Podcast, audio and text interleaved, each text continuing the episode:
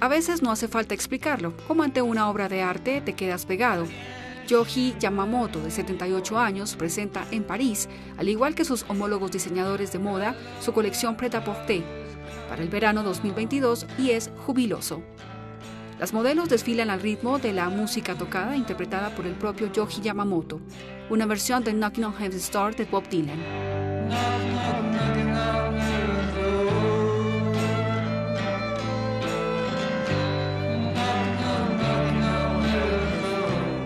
Este sabio japonés no es solo un espíritu creativo libre de toda restricción. ¿Qué ha experimentado esta vez? Esta vez, básicamente un mensaje. Deja de hablar del calentamiento global. Pasemos a la acción. ¿Lo entiende?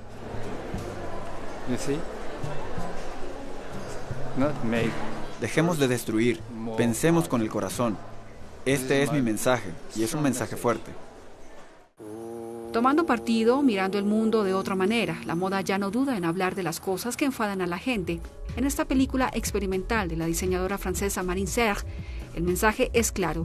Dejemos de lamentarnos como ratas egoístas atrapadas en la trampa de las ciudades contaminadas. Recarguemos las pilas en familia en el embriagador campo.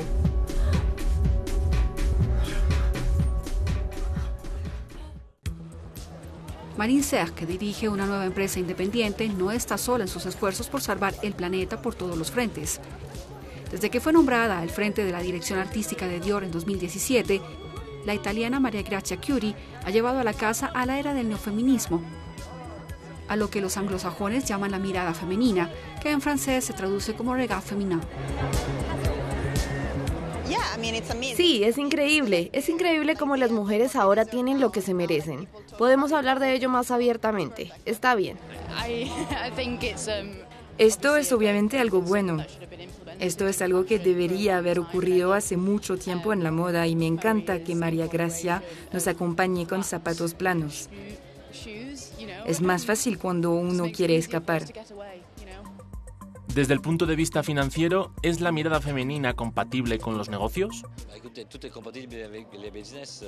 Mira, todo es compatible con el negocio, siempre que la prenda y todo lo que aparezca al público esté hecho con el cuidado, la pasión y la calidad de Dios.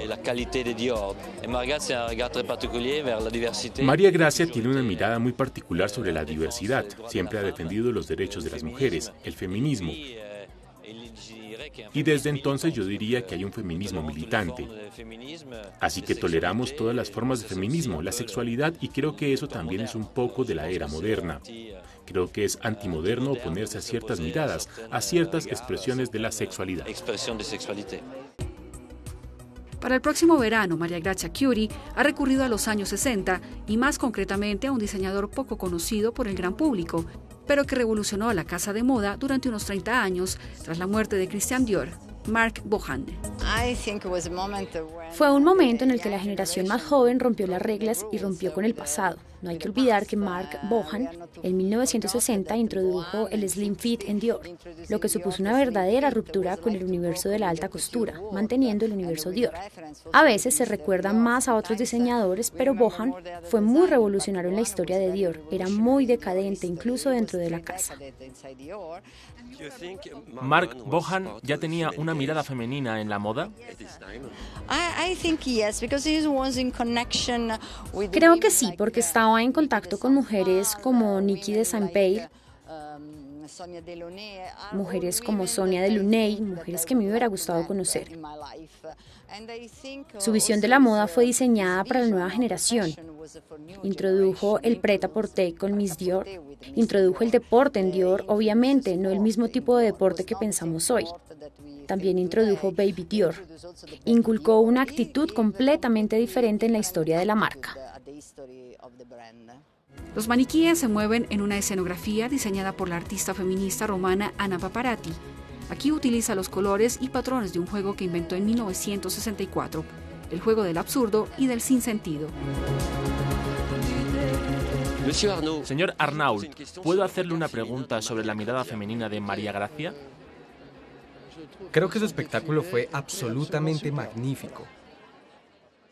Y hay algunos para los que la mirada femenina siempre ha formado parte de sus vidas. Isabel Magant acaba de confiar a su antigua mano derecha, Kim Becker, las riendas de su colección de Pret-à-Porter. ¿Cómo se creó? Hace mucho tiempo. Ya no sabemos cómo lo hicimos porque hemos hecho otros dos desde entonces. Exactamente.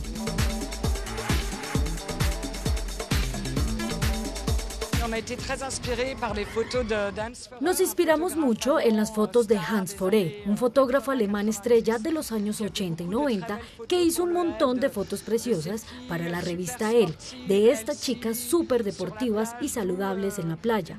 De ahí vino una gran inspiración del mar y del sol. Todos los colores nos inspiraron. De hecho, para hacer esta paleta de colores degradados que se ve en el espectáculo, eso es realmente lo que representa para nosotros. Pues somos mejores como estilistas que como cantantes, eso es cierto. Está claro.